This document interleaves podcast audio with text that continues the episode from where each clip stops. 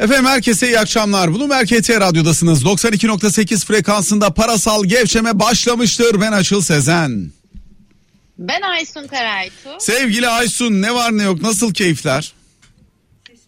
Gayet iyi teşekkürler sizlerde. Biz de gayet iyiyiz. Ses nasıl geliyor? Bir problem var mı seste? Yok güzeldi. Gayet güzel geliyor. Peki harika. Şimdi Aysun İsviçre nasıldı? Güzel, e, yasaklı, bol, dikkatli. E, Ya İsviçre'de normalde de hayat yasaklı gibi zaten. Ha? Bir saatten sonra her yer kapalı, incin top oynuyor falan. Bunu söyleyen ilk sen değilsin zaten. yani Covid öncesi Covid sonrası çok arada büyük bir fark yok.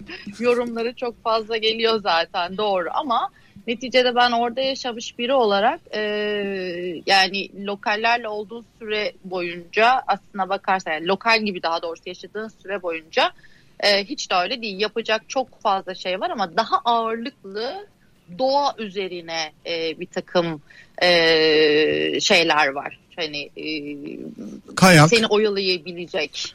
Her türlü yani nehirde kayaktan tut da e, dağda e, kaymak, e, ondan sonra yan ülkeleri gezmek. Çünkü her yere o kadar yakın ki.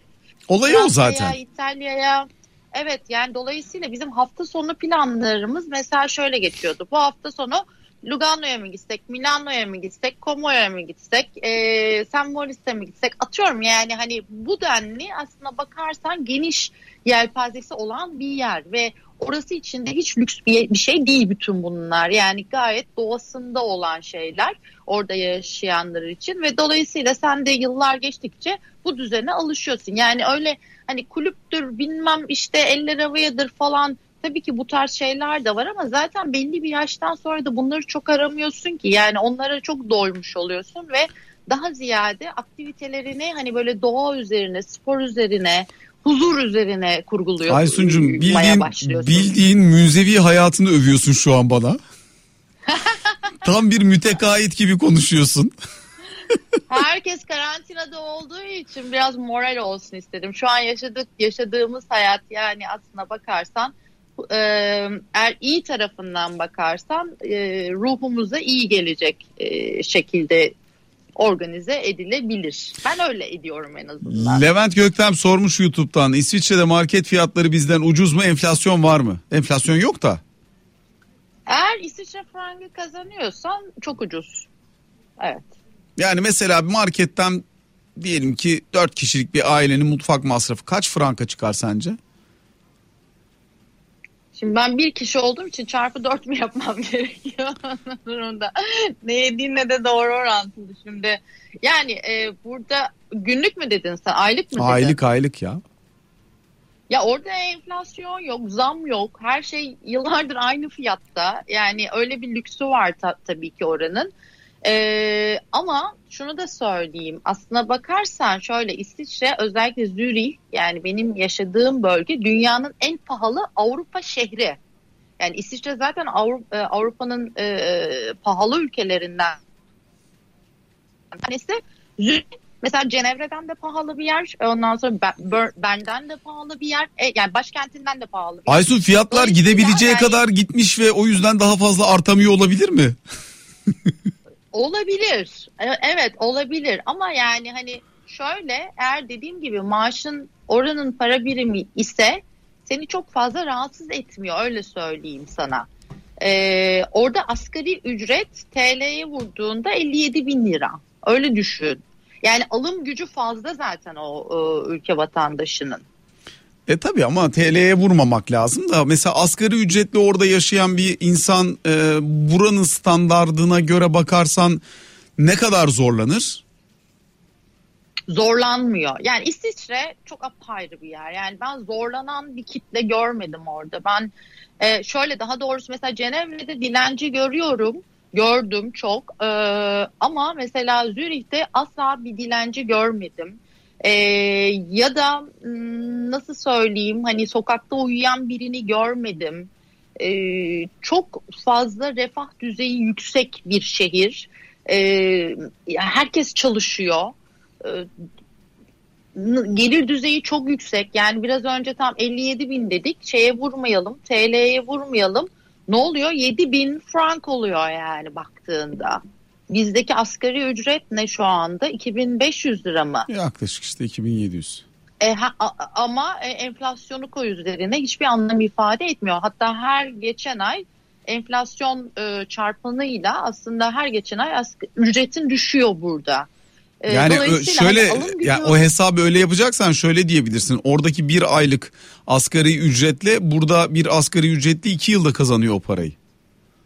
Ama tabii yaşam tabii, standardı da aynı öyle. değil, maliyet de aynı değil. Yani bir İsviçreli'nin evet. bir aylık asgari ücretini buradaki bir asgari ücretli iki yılda alabiliyor, elde edebiliyor. Evet. Ee, ama şimdi şöyle bir şey var. Mesela bizim, yani elma elma şey karşılaştırması şey değil onu bilerek konuşuyoruz. Değil değil. İşte o yüzden de sen bana hani aylık masrafı ne olur dersen hiç böyle yakın bir şey çıkaramayız. Anlatabildim mi? Hele ki böyle akşam yemeği hani akşam yemeğe çıktın normal zaman Covid öncesi zaman e, kişi başı ödediğin e, hesap çok ciddi rakam. Ne kadar? Çok ciddi yani. Vasat bir yemek yedin diyelim. Vasat bir yemek yedin diyelim. E, yani 500 frankı buluyor. 500 frank. Yani. Vasat bir. Evet. Evet anlıyorum.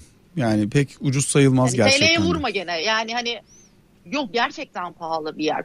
Ama mesela diyelim ki markete girdin. E, marketten e, ne, ne bileyim burada ne pahalı mesela? Yani şu her şey pahalı da yani o ayrı bir konu. E, alkollü ürünler diyelim mesela. E, 2, 3, 4, 11 franka e, çok iyi e, yerli, Fransız, İtalyan şarap içebiliyorsun. Ondan sonra Ama o zaten e, normalde e, Avrupa'nın her yerinde öyle de e, bizde çok pahalı içki. Alkol bizde tabii inanılmaz bir vergi maliyeti var. İnanılmaz bir vergi e, maliyeti aynen, var. Ondan kaynaklanıyor. Aynen. Evet. Peki mesela bu yaşam farkı üzerine konuşmaya devam etmek isterim seninle. Şimdi asgari ücretler arasındaki farkı değerlendirdik ya. Şimdi bu bizim benim son dönemde çok üzerine kafayı yorduğum bir konu.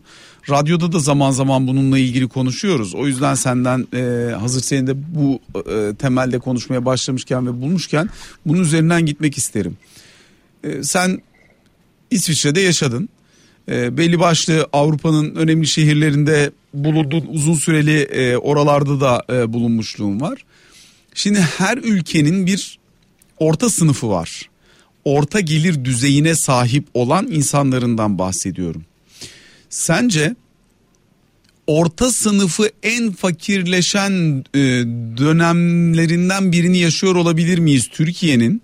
Orta sınıf normalde e, gelirini artırma potansiyeline her zaman e, ulaşabiliyordu Türkiye'de. Biz şimdi uzunca bir süredir ilk defa birkaç yıldan bu yana burada güçlük çekmeye başladık. Orta sınıflar arasındaki farkı sormak isterim yaşam standardı anlamında gelir dağılımının artık çok ayrıştığını gözlemliyoruz. Yani o piramitin hani tepesi vardı orta e, bölümü e, yüzdesi olarak en geniş bölgeye hakimdi. E, bir de e, alt e, piramidin tabanı vardı.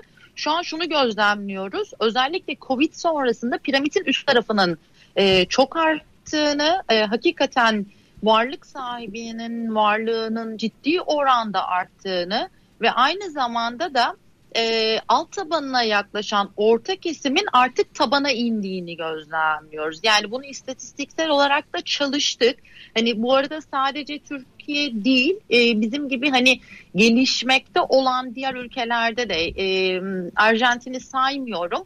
Ama e, üç ülke üzerinden gittik. Güney Afrika, Brezilya ve e, Türkiye üzerinden gittik. Yaptığımız çalışmalar içerisinde piramitteki dağılımda en e, aleyhte gelişen ülke Türkiye çıktı. Hani bunu neden yapıyorsun? İleriki vadelerde e, çünkü rakamsal büyüme ileriki dönemde yatırımlar için çok anlam ifade etmiyor. E, daha yani e, pratik ve teori e, gerçekten uzun vadede yatırımda ciddi oranda fark ediyor.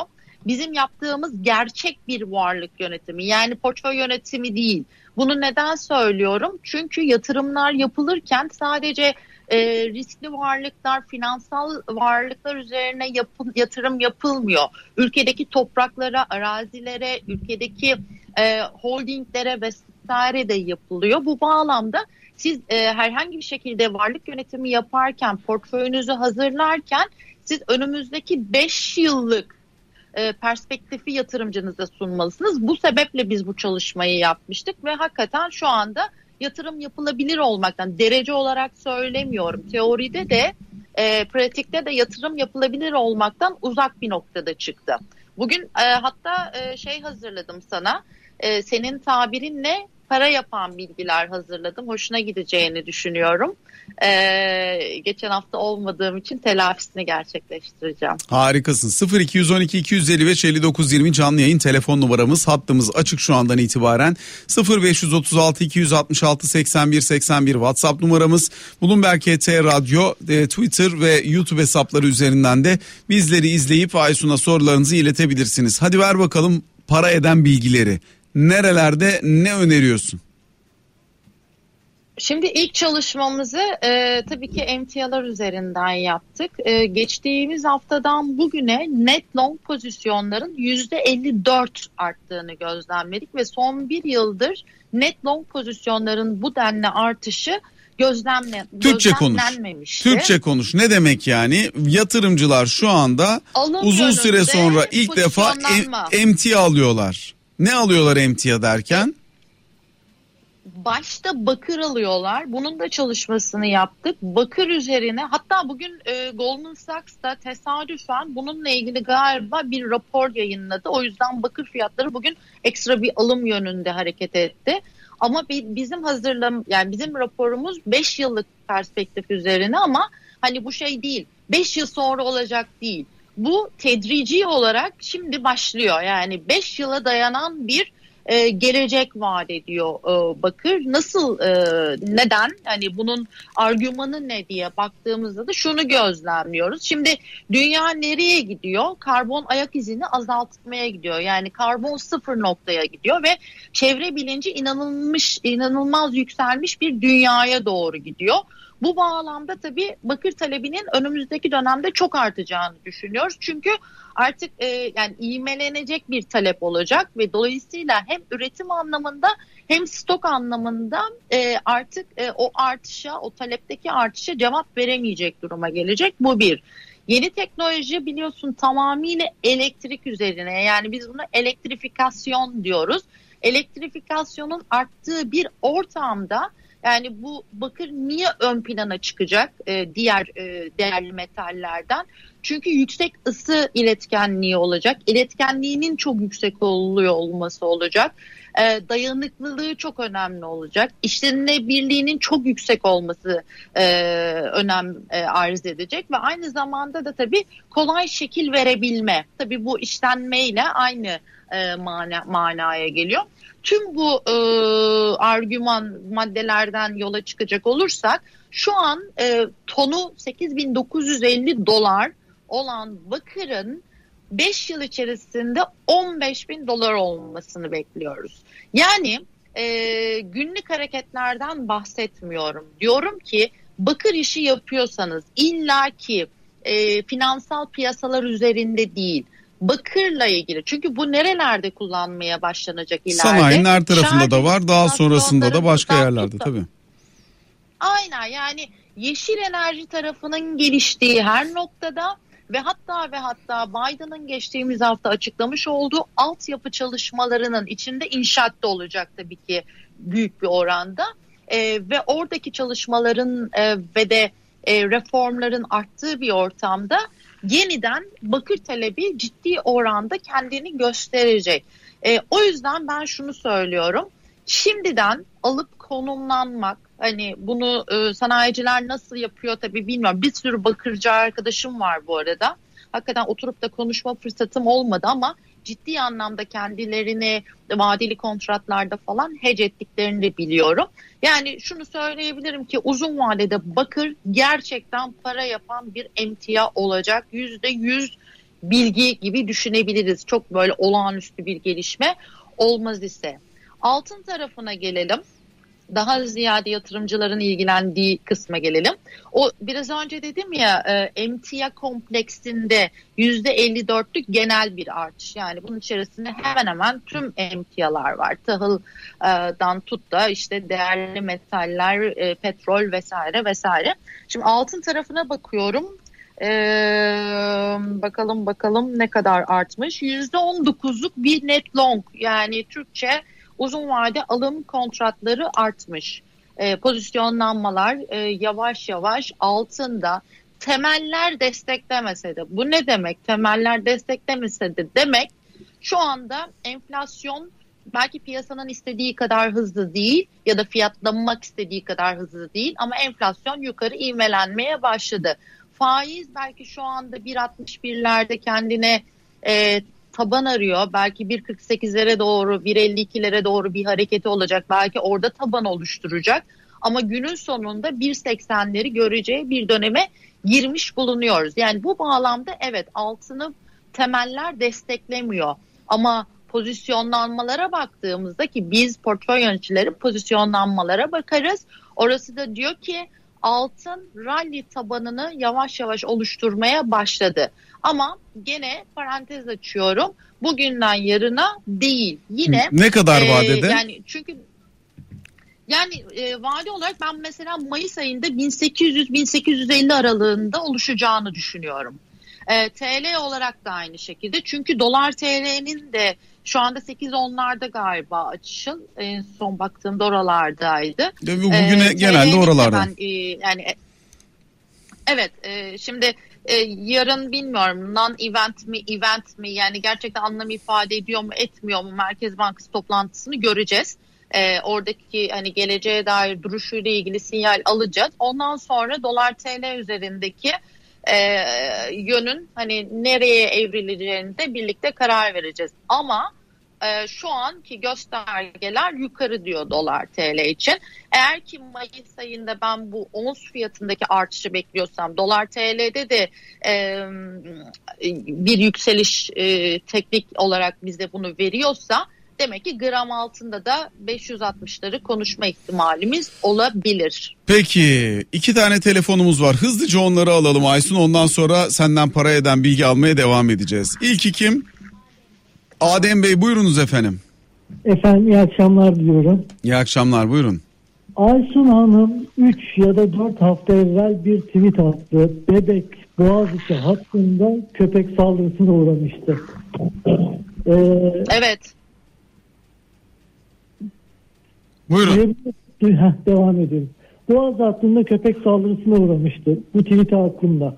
Şimdi ben de İstanbul'da e, motosiklet sürücüsüyüm aynı zamanda. Sokakta başıboş gezen köpekler e, kağıt toplayıcılarına ve motosiklet sürücülerine böyle bir şeymiş gibi saldırıyorlar bir şey varmış gibi. Şimdi bunu bir kenara koyalım. Kendisi de Zürih'ten gelmiş. Bir kere medeni batı ülkelerinde böyle sokakta başıboş gezen e, köpekler var mı bilmiyorum ama medeni Yok. ülkeler. Ee, şimdi Yok, sıfır.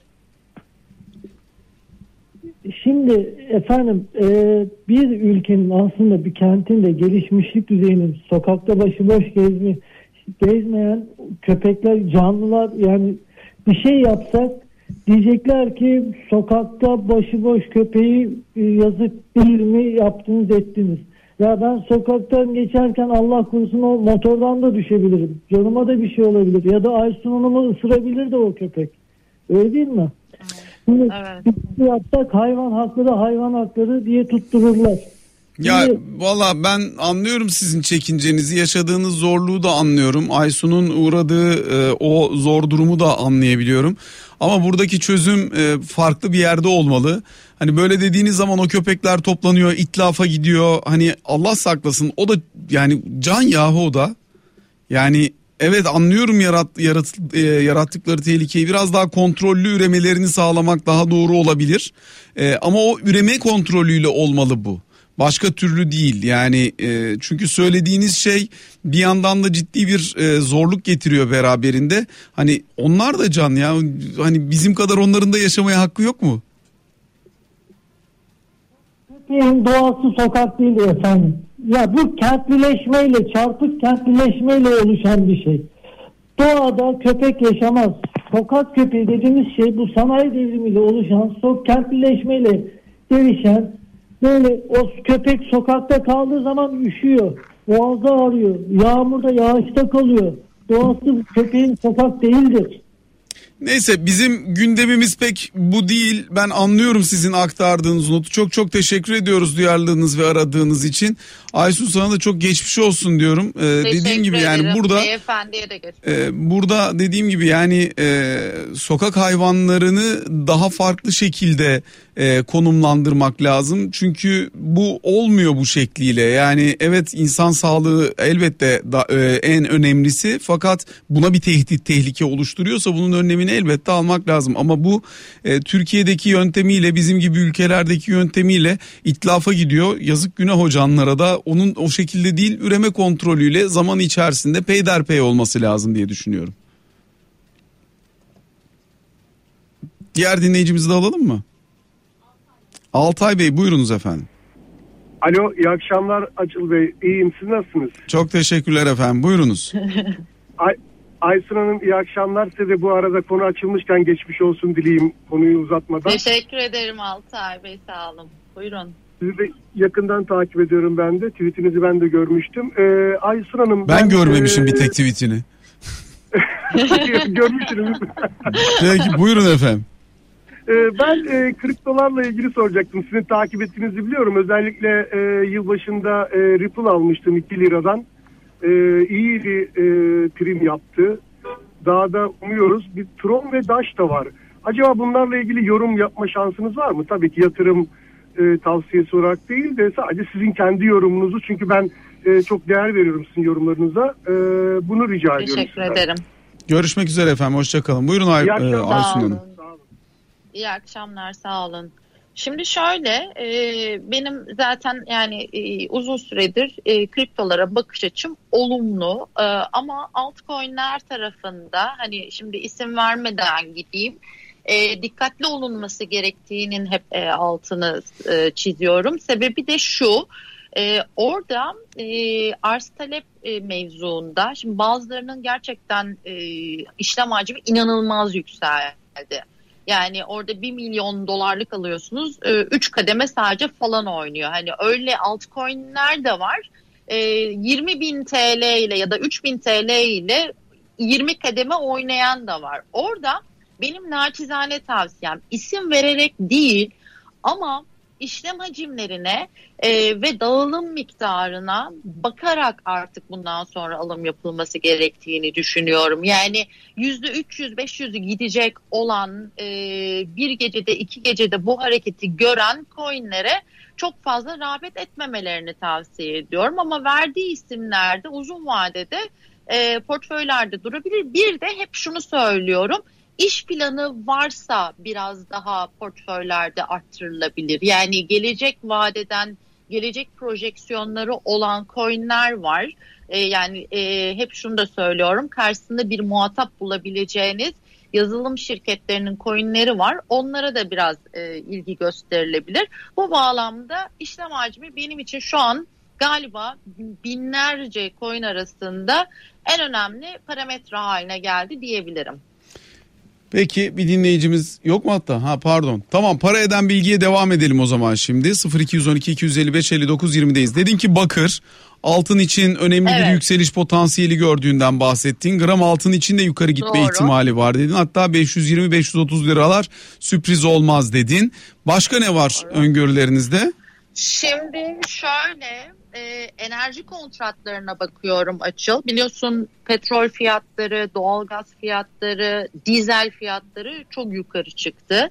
E, 57 dolarlara doğru orada aslında Brent'te bir geri hareket bekliyoruz. Evet ama uzun vadede de yine e, baktığında e, ETF'ler bize diyor ki e, bir miktar Şimdi orada Henry Hub diye bir ETF var. Yani enerji e, şeyinin kompleksinin en büyük ETF'i. Her emtianın bir ETF'i vardır benim gösterge olarak aldığım. ETF dediğimiz borsa Buradan, yatırım fonları. Borsa yatırım fonu. e, buradan dinleyen bütün arkadaşlarıma yatırım yapan bütün yatırımcılara e, mutlaka kendilerine gösterge bir ETF seçmelerini tavsiye ediyorum. Gerçekten gösterge oluyor çünkü o baz varlık için. Nereden takip edecekler bunları söyleyeyim. Aysun? Ya e, aslında Google'a bile yazsalar e, artık çıkıyor açıl. Yani Peki iyi mi değil mi onu nasıl bilecek yatırımcılar? Yani o ETF'i e, takip etmek lazım diyorsun ama e, doğrusu hangisi iyisi hangisi onun aracı şey, bulmak pek kolay değil çünkü onu. Değil e, yani tabii terminali olan terminalden çok rahat çıkartabilir bunu e, ama terminali yoksa da yani en doğru çözüm ya bir danışmana danışmak ya da Google'a en iyi, en büyük hacimli atıyorum ilk 3 ETF falan diye bir e, şey yapmak, arama, arama yapmak. yapmak. Anlatabildim mi? Yani evet yani bunun ve gerçekten de doğru bilgiye ulaşılıyor bu arada onu da söyleyeyim. E, neyse uzatmayayım. Bu enerji kontratlarında çünkü enerji de çok önemli olacak önümüzdeki dönemde. Henry Hub e, ciddi anlamda bir short e, yani kısa e, pozisyon e, arttırımı gerçekleştirdi. Bu şu demek oluyor. Şu an 65 dolarlarda olan e, petrol fiyatlarında biraz önce söylediğim 57 dolarlara doğru bir hareket olabilir. Lütfen orada long pozisyonları olan varsa dikkat etsinler. Bu arada bugün Ol, petrol demiyorum. petrol şu anda coştu yüzde dördün üzerinde yukarıda petrol. Ee, hani günlük hareketler bunlar. Ee, yani Amerikan tipi ham petrolde şimdi döndü fiyat göremiyorum şu anda ama ikisi de yüzde dört yüzde dört buçuk falan yukarıda. Ee, sebep evet. bir uluslararası enerji ajansı bugün bir açıklama yaptı ve petrol talebinin önümüzdeki dönemde yılın geri kalanında artacağına dair bir tahmin güncellemesi yaptı. İkincisi bunun teyidini alabildiğimiz diğer yer Amerika'da stokların çok ciddi anlamda geri gelmesi. Tüketim artınca petrol stokları sert şekilde geri geliyor. Dolayısıyla belli ölçüde onun da yansıması var. O yüzden %4'ün üzerinde yukarıda şu anda petrol fiyatları. Onu Açıl, da aktarmış geçen olayım. hafta geçen hafta petrol stokları e, iki buçuk milyon varil azaldı. Bu hafta daha 5.9 milyon. Üç buçuk milyon evet e, ton daha e, azaldı. Bu şu demek oluyor. Ciddi anlamda stoklarda erime var. Stoklarda erime olunca e, üretim tarafında aslında yani aktivasyonun hızlanması gerekiyor ama şu anki talebi de karşılayamama ihtimali var anlamına geliyor. Bu da tabii fiyatları yukarı çekiyor. Ama bu yükselişten yani stoklardaki azalmadan dolayı oluşan yükselişe şimdilik kanmasınlar diyorum ben e, sadece. İşte o yüzden dikkatli olun dedim.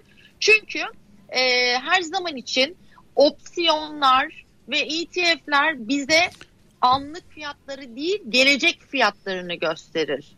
Mesela deltası oluşu biraz önce altında dedim Oo, ya. Delta e, melta e, diye gidersen delta melta diye gidersen iyice karışır insanların kafası ama. Girmeyelim tamam ama opsiyon fiyatlaması diyeyim söyleyeyim bunu çünkü önemli. Opsiyon fiyatlamaları bize en güzel gelecek fiyatlamasını verir. Orada oluşan primler, orada oluşan volatilite.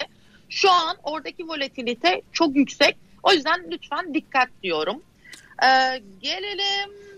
Gelelim mi? Gelme iki dinleyicimiz geleyim. var hatta. İki dinleyicimiz var tamam. hatta onları hızlıca alalım. İlki Suat Bey buyurun efendim.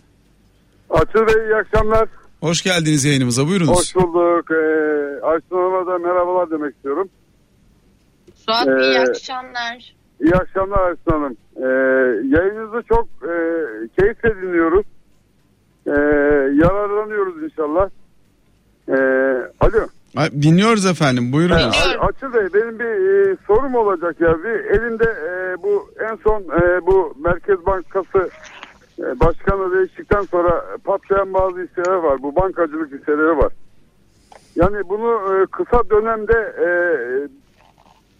bu kaybı bizim e, geri alabileceğimizi düşünüyor mu Aysun Hanım? Yani yoksa e, bu pozisyonlardan çıkmak mı daha olumlu onu ben merak ediyorum. Hatta... Buyurun Aysun Hanım.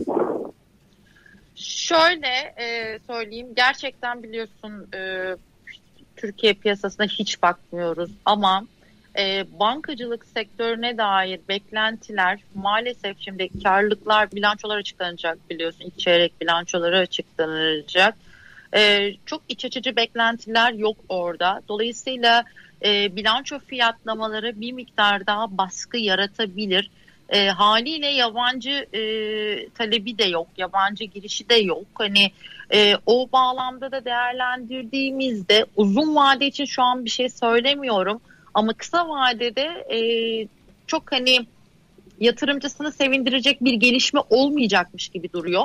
Genel olarak BIST'te çok oyun değiştirici bir haber akışı olmadığı sürece de bir müddet yatay bir seyir bekliyoruz biz e, yarından sonra. Yarın çok önemli olacak tabii ki. Konsolide, konsolide e, olmaya çalışacak diye düşünüyoruz ama e, net bir e, yön çizmek için kendine daha somut gelişmeler e, isteyecektir biz dünyası. Alper Bey sormuş sana petrolde yakın gelecekte bir e, talep canlanması bekliyor mu diye. Şöyle e, tekrar yani aslında Türkiye'deki bu kısıtlanma yerini Avrupa'da yavaş yavaş Nisan sonrası itibariyle serbestliğe bırakacakmış gibi duruyor. Amerika'da zaten bir, herhangi bir e, kısıtlanma yok şu anda. Ben o yüzden talep artışının gerçekleşeceğini düşünüyorum evet. Peki diğer dinleyicimize dönelim hemen. Alo. Turgay Bey buyurun. Ee, iyi akşamlar. İyi akşamlar dileriz İyi efendim. akşamlar. Buyurunuz. Ee, bu, bu kadar hızlı bağlanacağımı tahmin etmiyordum kusura bakmayın. Ee, Ayşe Hanım az önce ETF'lerden bahsetti de ben orada bir e, karışıklık oldu. Yalnız çok ilgimi çekti. O ETF'ler konusunda e, mesela e, petrolde aldanmayın diyor. Bu bakırda da ETF var, e, gümüşte de var, altının da var, borsanın da var. Veyahut da e, başka her şeyin bir ETF'leri mi var? E, çok ilgimi çekti ve bu konu hakkında kendimi bir şey geliştirmek istiyorum. Çok teşekkür ediyorum bilgi verirlerse. ETF'leri biraz daha Bo- anlatır mısın? Borsası borsası olan e, her e, varlığın artık e, fonu var diyeyim. Yani borsa yatırım fonu çünkü ETF'in açılımı. Eskiden bu kadar hakikaten yaygın ve de gösterge olarak kullanabileceğimiz bir data değilken şimdi hani nasıl ki makroekonomik dataları incelerken öncü göstergelere bakıyoruz işte PMI'dir, sanayi e, üretim e, verisidir e, vesaire vesaire gibi finansal varlıkların da dediği gibi beyefendinin hemen hemen yani gümüşün var, altının var, bakırın, petrolün, VIX'in var yani her enstrümanın şu an ETF'i hemen hemen var evet. Peki bir dinleyicimiz daha var hatta. Alo. Can Bey buyurun. Can Bey beni duyabiliyor musunuz? Duyuyorum merhabalar. Buyurunuz efendim. Ya ben bu akşam e, programımıza azıcık geç bağlandım. Umarım Aysun Hanım bu sorulardan önce gelmemiştir. Birkaç tane sorum olacak. E, öncelikle şu e, Coinbase'in halka arzı yani bu- bununla ilgili Aysun Hanım'ın beklentisi nelerdir onları bir e, bilmek isterim. YouTube'dan Tahir Bey de aynı soruyu sormuş. Ona da yönlendireceğiz hemen. Harika. E, diğer bir sorum e, şu altcoin'lerden Ben hiçbir şey hakkında- duymuyorum. Coinbase e, halka arzını soruyor e, beyefendi. Evet. Diğer bir sorum da altcoin'lerden cake hakkında bir yorumu var mıdır? Altcoin'lerden ne hakkında? Cake. Cake. Ne Evet. hakkında? Altcoin'lerden cake. Biliyor musun? Bilmiyorum. Ben çok kesik kesik geliyor sesiniz. Senin de açıl. Öyle mi? O zaman de. o zaman ben bir e, hemen Aysun'un bağlantısını tekrar kurayım. Bir e, Evet, ben ba- Aysun Hanım'ı çok net tutuyorum ama o bizi duymuyor. herhalde. Evet biz onu duyuyoruz ama hemen bir kapatıp tekrar bağlanacağım kendisine. Sizden de hatta kalmaya devam etmenizi rica ediyorum. Ee, tabii Skype aracılığıyla bağlandığımız için zaman zaman bu şekilde kesintiler olabiliyor. Ee, hemen bir bağlantıyı tekrar deneyelim kendisiyle şu anda. Ee, bakalım. Bağlantı olabilecek mi? Bu arada Cake diye bir e, altcoin olduğunu ben daha yeni duyuyorum. Ben de yeni öğrendim bu arada.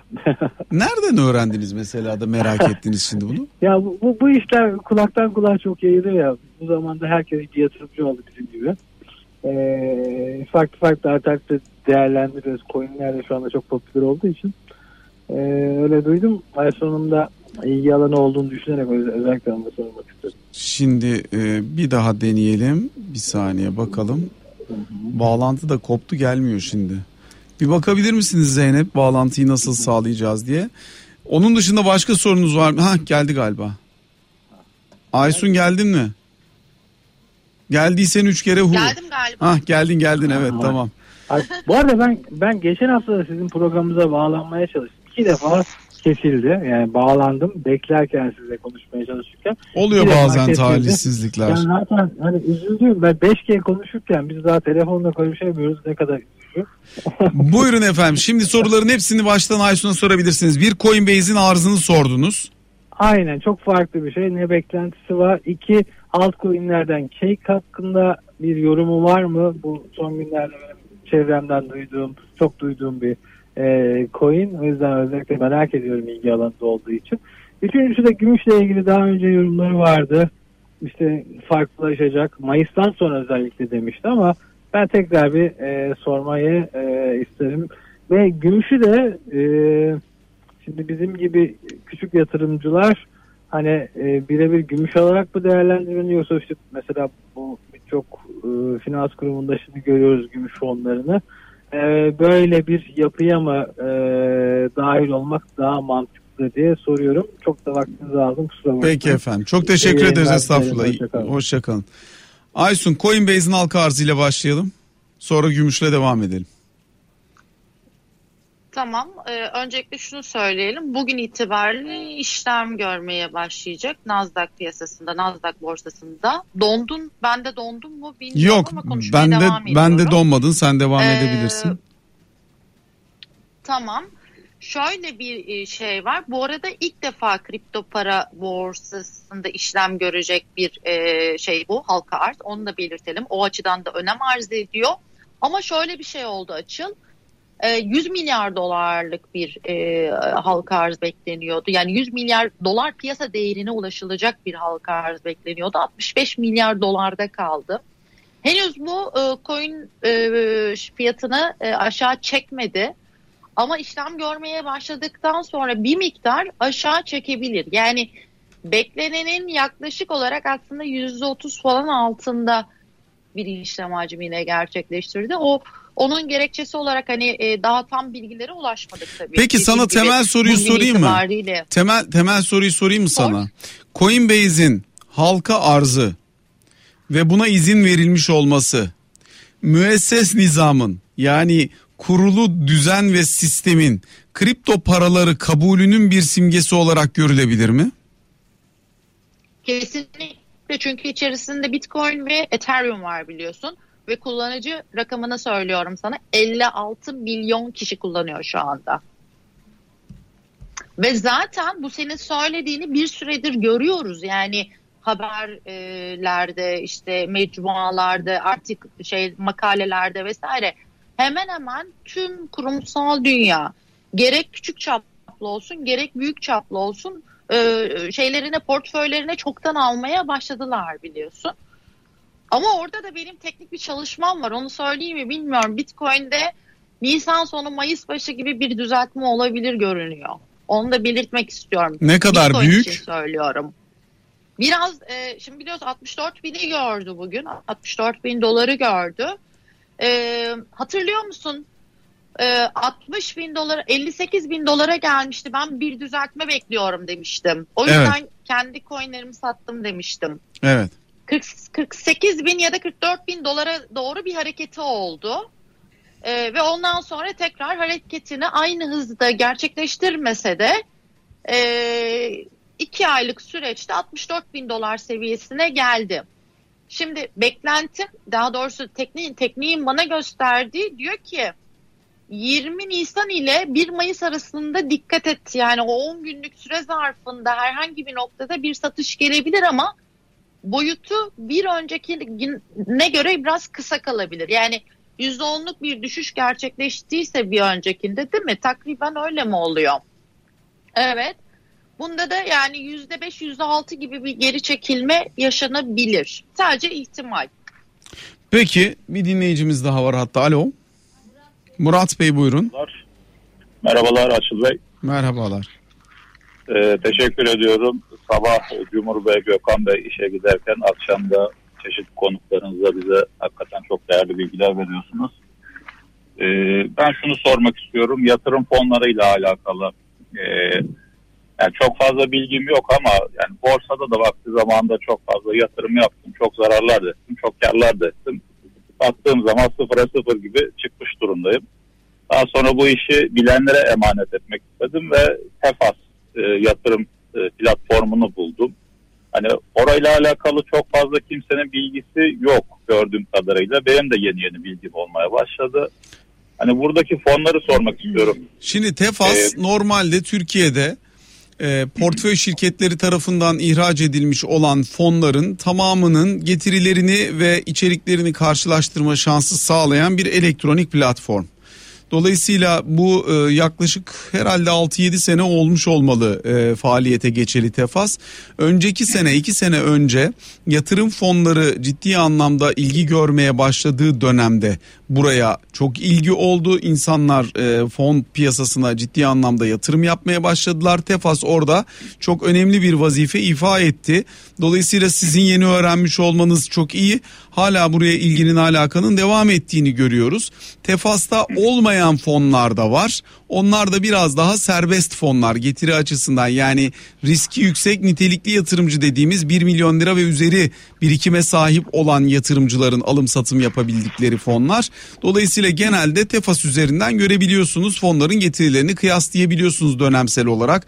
içeriklerini de e, görebiliyorsunuz.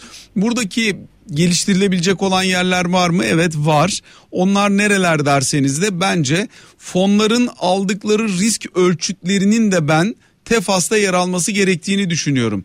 Yani çok küçük bir fon çok yüksek getiri elde edebilir ona göre risk alabilir ama büyük bir fonda ölçeği çok büyümüş bir fonda alabileceğiniz risk nispeten daha düşüktür. Dolayısıyla bu tür ayrımlarında ben Tefas'ın içerisinde önümüzdeki dönemde yer alması gerektiğini düşünenlerdenim.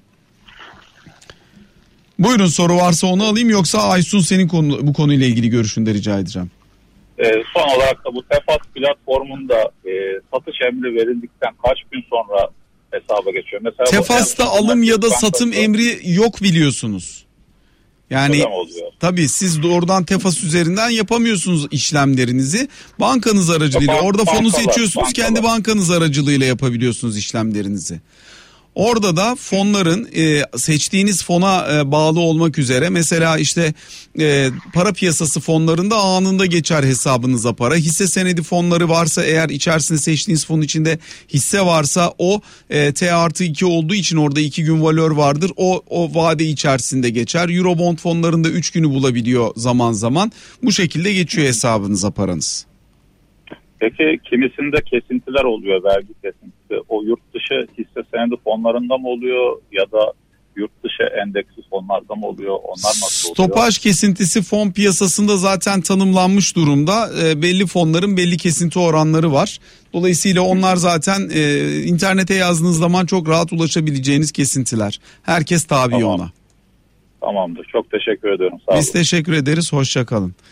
Aysun senin söyleyeceğin bir şey var mı bu fon piyasasındaki e, şeye?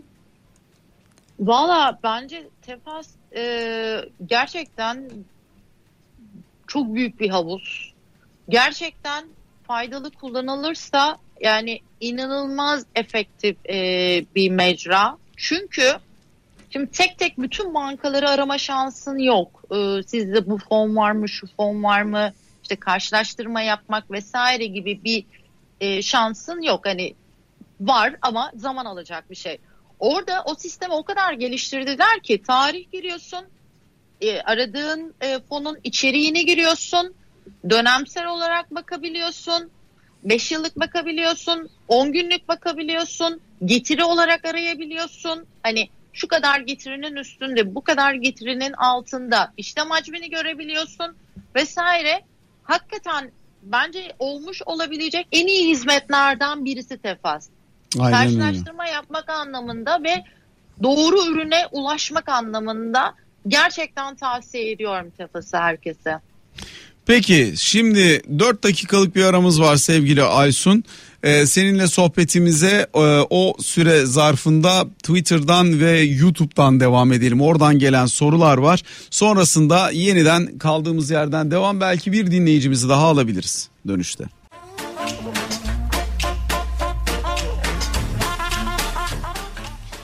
Efendim tekrar sizlerle birlikteyiz. Aysun'la sohbetimizin son 5 dakikasındayız. Aysun birkaç tane daha para eden bilgiden bahsediyordun. Bir gümüş diyordun hızlıca bir gümüş yorumu arkasından da Amerikan endeksleriyle ilgili hisse tavsiyelerim var dedin onları alalım. Gümüşte nerede kalmışız? Gümüşte geçtiğimiz haftadan bugüne Cuma gününden itibaren özellikle e, uzun vadeli long pozisyonlar, alım pozisyonları artmış. Diğer emtiaların e, emtialara ek olarak ise short pozisyonlarda azalmış. Yani satışlar şu anda beklenti dahilinde değil, alımlar yönünde bir hareket var ve geçtiğimiz haftadan bugüne de bu hareketle birlikte %17 bir artış sergilemiş. Şimdi orada ben her gün Twitter'da teknik hareketler paylaşıyorum sizlerle. Ee, ve anlık paylaşıyorum. Yani günlük trade edenler için paylaşıyorum. Önemli destek ve önemli direnç noktalarını söylüyorum. Ve gerçekten e, bakın oraya yani önemli çalışıyor çünkü. Ee, en azından günün e, bir gün önceden gelen en düşük e, noktası yani destek noktası ya da bir gün önceden gelen kapanış noktası yani direnç noktası gibi e, belirlemeler yapıyorum orada. 26 potada görünüyor. Bu hafta olmasa da 26 dolar potada görünüyor. Gümüşte benim e, orada da altın aynı mantıkta. Temeller şu an çok desteklemediği için o beklenen 30-32 dolarlar biraz ertelendi. Bu faizlerin hızlı yükselmesi vesaire. Ama uzun vadede yön yukarı gümüş için. Amerikan şimdi, hisseleri için? Amerikan hisseleri için şimdi geliyorum en yüksek hacimlilerden gireceğim. Daha sonra önümüzdeki haftada sana e, şeyim olsun. E, daha small cap dediğimiz küçük hacimli e, şir, küçük ölçekli şirketlerin hisselerine bakacağım ve orta ölçeklilere. Ama şu anda en büyüklerden gelmek istiyorum. Yaklaşık 473 milyar dolar değerindeki JP Morgan. Biliyorsun e, bu aralar e, bilançolar açıklanıyor. Bugün hatta onunki de geliyor. E, 156 dolar fiyatı. E, 160 dolar gibi bir beklentim var. Orada e, bu bilanço haftası içerisinde ya da önümüzdeki ay içerisinde onu söyleyeyim. Neden bunu söylüyorum? Yüzde üçlük e, bir hareket normal şartlar altında yüzde üçlük değil de hisse başına EPS neydi o hisse başına düşen hisse başı kar. Hisse başı kar. Ha, hisse başı karlılık. 3 dolar vereceğim. Earnings bu per share. Burayı yukarı bu yukarı taşıyacak tamam mı? Ama bu belki bu cumaya kadar taşıyacak yukarı burada açıklanan hisse başı karlar belki önümüzdeki cumaya kadar taşıyacak ama sonra kar realizasyonu bekliyorum. Burada ne yapabiliriz? Ya burada bilançoyu oynayıp kısa vadede hemen al sat yapılabilir. Çünkü 156 dolar beklentim 160 olma ihtimali var. Ya da e, 160 vesaire gibi yerlerden short açılabilir. Çünkü kar realizasyonu olacak gibi duruyor. Bu bir. United Health diye bir yani bir sağlık bir en büyük sağlık kuruluşlarından bir tanesi. Amerika'nın 355 milyar dolar. Oradaki fiyatta beklentim şu an 376 dolar, 398.30 dolar görünüyor teknik olarak. Ee, şu anda biliyorsun tüm dünyada hala kapanmalar sınırlı da olsa devam ettiği için ve vakalar artmaya devam ettiği için gıda, gıda perakendiciliği artı sağlık sektörü hacimli bir şekilde alım yönünde yükselmeye devam edecek gibi görünüyor. Bu United Health'i de mutlaka tavsiye ediyorum. Onun da hisse başı karı 4.40 bekleniyor. Gayet iyi. Bir tane daha vereceğim. O da geri kalanını haftaya bırakacağım. Goldman Sachs çok önemli. Neden? Hisse başı kar 10.09 dolar. Çok büyük e, bir karlılık. Gerçekten piyasa değeri her ne kadar diğerlerinin üstünde de e, altında da olsa inanılmaz bir karlılık. 330 dolar şu an değeri. 362 dolar olma ihtimali var yıl içerisinde. Lütfen bunları dikkate alsın yatırımcılar. Yıl içerisinde e, şu an pozisyonlanmasınlar. Eğer alacaklarsa kar realizasyonunu beklesinler. Ama yıl içerisinde karlı kapatacaklar gibi görünüyor. Peki son sorum. Merkez Bankası yarın diyelim hiçbir şey yapmadı. Kurda ne beklersin? Ee, buralarda kalır hiçbir şey yapmazsa. Hatta bir miktar daha biraz aşağı salınabilir 8.02'lere doğru. Oralardan dolar alır mısın? Yatırım amaçlı e, eğer orta biraz önce dedim ya e, teknik biraz yukarı gösteriyor alınabilir evet. Peki eğer elinde varsa daha aşağı gitme potansiyeli görüyorsan buradan satar mısın dolarını? Dolar alma sebeplerimden birisi de dolar endeksinin dolar tarafında güçleneceğini düşündüğüm için onu da söyleyeyim. Onun da pozisyonları vardı da onunla, onu söylemeyi unuttum. Ee, hem DXY'ın dolar endeksinin hem euro pozisyonlarının hepsini çıkardım. Ee, hepsi de dolar lehine görünüyor. Dolayısıyla da doların artacağını düşünüyorum. İkinci sorun neydi pardon? Eğer aşağı gitme potansiyeli varsa buradan dolar satar mısın diye sordum. Yok. Tutmaya devam edersin. Kaça kadar? Evet. Kaça kadar Dolar tutmaya devam edersin? takip Dolar endeksini takiben e, hareketimi e, yani bugün söylesem yanlış olur zaten çünkü çok orası biraz şey olacak volatil olacak çok oynak olacak bir dönem bu dönem. Peki ee, son soruyu soruyorum. Faiz artırırsa ne olur mesela Merkez Bankası? So- sembolik ama diyelim artırdı 25 bas puan artırdı. Ne yaparsın? Ne yapar dolar yani? Yani gene 8.02'lerde yani orası şey diye söylüyorum şu an e, temel değil ama ara destek gibi görünüyor. E, oralara gelir diye tahmin ediyorum. Çünkü 25 bas puan e, hiçbir anlamı ifade. Yani oyun değiştirici değil. E, bizim şu an e, fiyat istikrarı dediğimiz öncelik verdiğimiz enflasyon tarafında herhangi bir oynama yapabilecek bir değişiklik değil. Şu an bir de dolar TL üzerindeki tüm parametreler TL aleyhine. O yüzden çok bir değişiklik olmaz gibi görünüyor. Peki. Sevgili Aysun Karaytu sana çok çok teşekkür ediyoruz bu akşamını bizlere ayırdığın bizlerle birlikte olduğun ben için. teşekkür ederim. Önümüzdeki Çok hafta yeniden görüşünceye dek sana hoşça kal diyoruz. Bizleri evlerine, araçlarına, telefonlarına konuk eden herkese de çok teşekkürler. Yarın akşam Abdurrahman Yıldırım'la birlikte karşınızda olacağız. Hoşça kalın.